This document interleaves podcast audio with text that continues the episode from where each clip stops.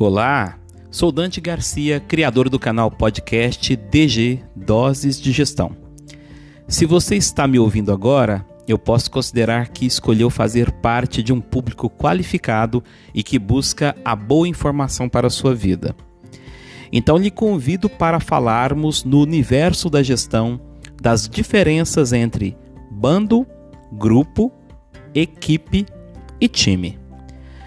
Certamente você notará e fará um exercício mental sobre as diferenças e verá o quanto certas organizações e líderes têm praticado equivocadamente estes conceitos. Quero antes te lembrar que este é o nosso 19 episódio da temporada Gestão e Liderança. Vamos lá? De início, vamos buscar alguns conceitos que já são praticados. Eu trago aqui o que diz o dicionário Oxford. Nele podemos entender que bando, enquanto substantivo masculino, é um ajuntamento de pessoas ou de animais. Por exemplo, um bando de operários. Grupo, enquanto substantivo masculino, pode ser entendido como um conjunto de pessoas ou coisas dispostas proximamente e formando um todo. Exemplo, um grupo de árvores. Também podemos entender como determinado número de pessoas. Exemplo, encontrou-se com um grupo de amigos. Equipe, enquanto substantivo feminino, pode ser entendido como um conjunto de pessoas que se dedicam à realização de um mesmo trabalho. Exemplo, uma equipe de filmagem. No campo do desporto e esportes, podemos entender como um grupo de pessoas de duas ou mais que, formando um conjunto solidário, participam de uma competição esportiva. Exemplo, uma equipe de futebol. E o time, enquanto substantivo masculino, pode ser entendido como grupo de pessoas empenhadas numa mesma atividade conjunta. Exemplo, um time de jornalistas que esteve presente em um determinado debate.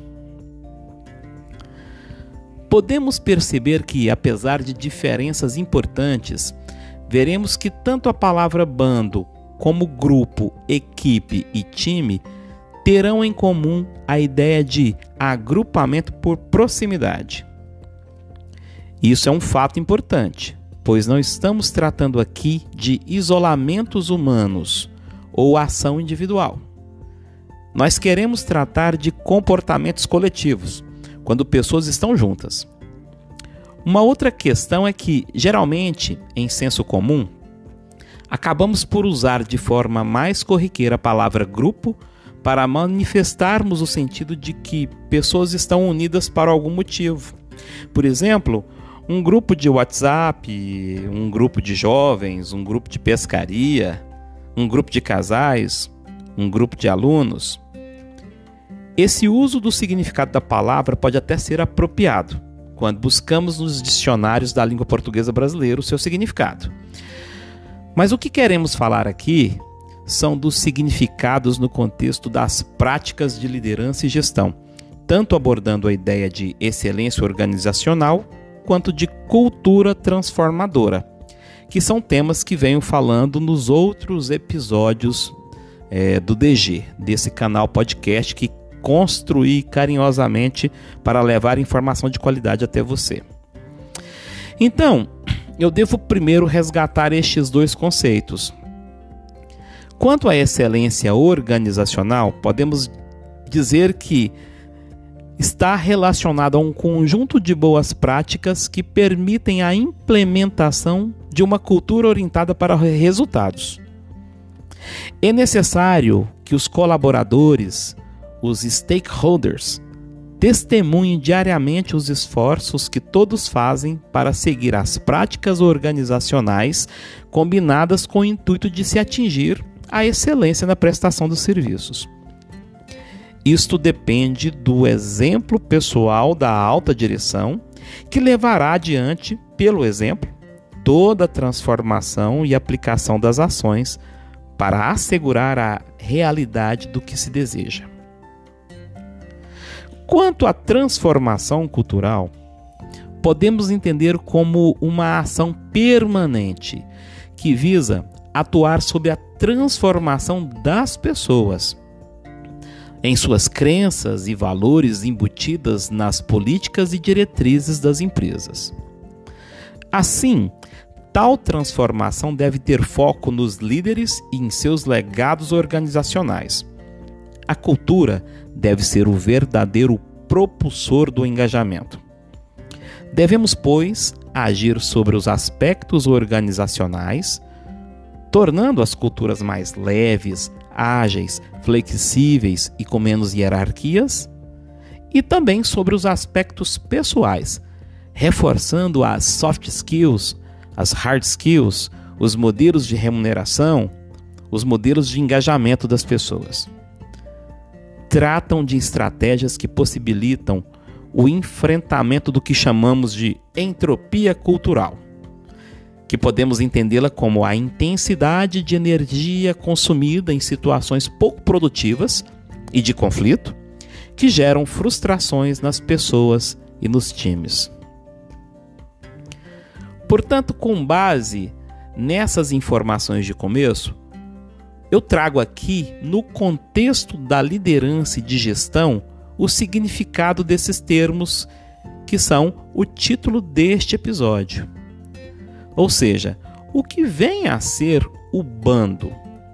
Bom, ele pode ser entendido como um conjunto de pessoas que estão próximas umas das outras, mas que não estão agindo, atuando, trabalhando com objetivos comuns. É um amontoado de gente, de pessoas, que nem sempre agem ao mesmo tempo ou com ordenamento. Percebeu aí que o contexto que nós estamos falando é no contexto da gestão, ok? Das empresas, das organizações.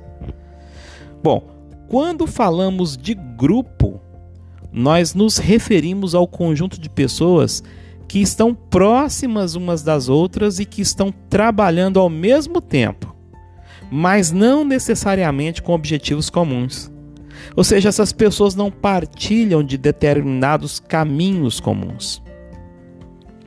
Já a equipe, nós temos um conjunto de pessoas que estão próximas umas das outras e que trabalham com objetivos comuns, performando para o êxito de planos, projetos, programas. Esse conjunto deve ter por guia um líder comum a quem se reportar. Aí sim, nós temos a ideia de equipe. Agora, quanto ao time, este sim pode ser entendido como uma equipe de alta performance.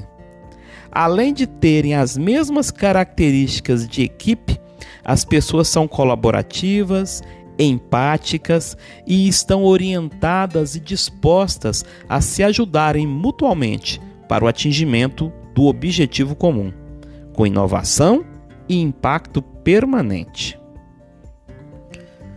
Vamos reforçar alguns pontos? Veja que o maior desejo das organizações é desenvolver permanentemente times. Você notou a diferença entre equipe e time? Ela é sutil, mas de grande significado, pois enquanto a equipe se dá quando há o envolvimento de todos para se atingir os resultados, o time se dá quando há o comprometimento de todos. Percebe que um termo é mais forte e impactante que o outro? O comprometimento de pessoas é capaz de gerar impactos permanentes e numa capacidade de inovação que é geométrica. É assim que as grandes organizações têm firmados nos negócios, onde saber que terão que mudar não é mais a novidade, mas saber quando deverão promover todas as mudanças do cenário. Veja que nos times nós alcançamos alta performance por meio de resultados sinérgicos. Geralmente, os times adotam naturalmente por seus líderes e participantes a autoaprendizagem, o autodesenvolvimento e também a autonomia para a proatividade. Não queremos, contudo, revelar um sentimento depreciativo contra a formação de equipes. Alto lá! Apesar das equipes serem agrupamentos positivos às organizações, elas estão em um degrau, diria, anterior ao diferencial competitivo, pois ainda não possuem maturidade e vocação para performar de forma impactante. O que queremos é reforçar atitudes em você que neste momento interage conosco para buscar em suas atividades empreendedoras ou de trabalho a excelência em tudo que fizer. Então, adote o hábito permanente de pensar verdadeiramente sobre como dar soluções criativas a seus clientes, sejam os clientes internos ou externos na sua organização. Programe suas ações. O planejamento nesse contexto também é essencial, é fundamental. Também envolva as pessoas.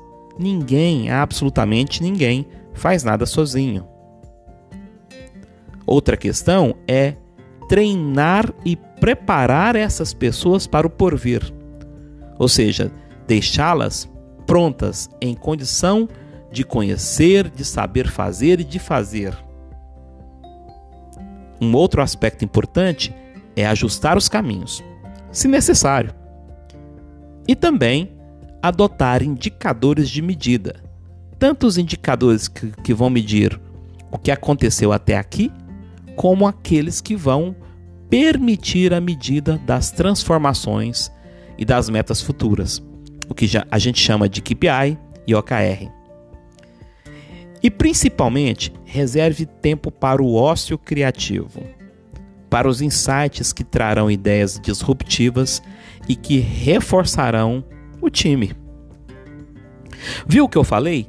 Time, ou seja, pessoas comprometidas com um propósito e objetivos inovadores, numa cultura em transformação. Nesse sentido, eu reforço aqui o que diz Rancharan, quando recomenda que para se desenvolver e formar equipes de alta performance, ou seja, os times, os talentos deverão ser alocados em atividades nas quais se destacarão, sendo essencial estimulá-los a fazerem as coisas da forma correta. É por isso que ele reforça o modelo fazer e mostrar como se faz, ao invés de apenas falar, como a maioria faz. Bem, por fim, não podemos deixar de nos referir aos grupos e bandos. As empresas tradicionais, ainda que dotadas de certa burocracia e instrumentos de gestão, estão em sua maioria com um modelo de governança corporativa retraída e congelada. Retraída porque concedem espaços aos silos, a exagerada departamentalização congeladas porque suas lideranças reforçam o tempo todo o conceito de chefia, onde a força, o mando e a pressão são os elementos principais ao alcance das tarefas.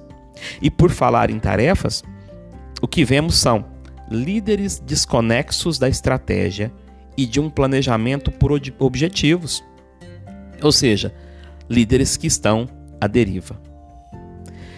Este descrito cenário é o porto seguro para se formar os tais grupos e, infelizmente, os bandos. Os grupos vão se compondo por relações de interesse ou de aptidão e afeto, mas de forma alguma por objetivos comuns.